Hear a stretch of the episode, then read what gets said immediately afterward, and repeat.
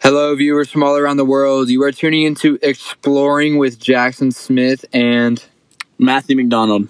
last episode, we talked about Malcolm uh, Malcolm X's life and the ways he changed throughout the book and his character, as well as his morals and how they changed as well. Also, we talked about um, the Black Lives Matter movement and how it related um, to Malcolm X um, in the last episode.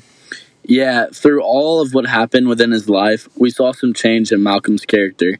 He went from an ignorant person to a more understanding peacemaker almost within the high criticism of African Americans in the 1960s and 70s. Malcolm X was a head leader in the civil rights movement and the push for better rights and better treatment of African Americans around the U.S. That's a good recap, Matthew. This episode, we're going to touch on Malcolm X's impact on celebrities and his views of them. I'm going to start with a quote from Malcolm himself. He says, um, It was who endorsed, sanctioned, subsided, and supported these black leaders whom he called puppets. Matthew, what do you think about whenever I said that quote? It's a very touchy subject. That reminds me of the Why Celebrity Activist Voices Matter reading we did earlier in the year. Honestly, I think Malcolm believes that it is better that celebrities do not talk about problems of racism and such because of how well off they are. I think Malcolm is trying to say that these celebrities are no longer a part of the black masses he mentions a lot due to their high um, status in society and how they cannot relate to the people that Malcolm fights for and the rights that they have versus the ones of celebrities.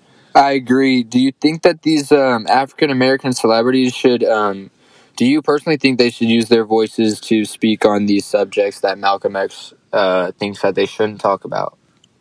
I think so because they have such an influence on spreading knowledge, and celebrities can reach a high uh, quantity of American citizens and people that Malcolm X is trying to get to, which would better benefit the goal that Malcolm has himself with using higher people with more uh, vocal voice to touch the citizens of America and better affect the civil rights movement.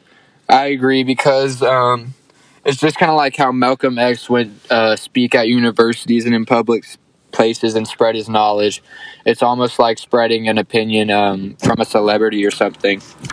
Um, well, I think that's going to conclude episode three of our podcast, Exploring. Tune in to next week to find out more about Malcolm X's practices and his knowledge. Uh, thank you, everyone, and have a good day.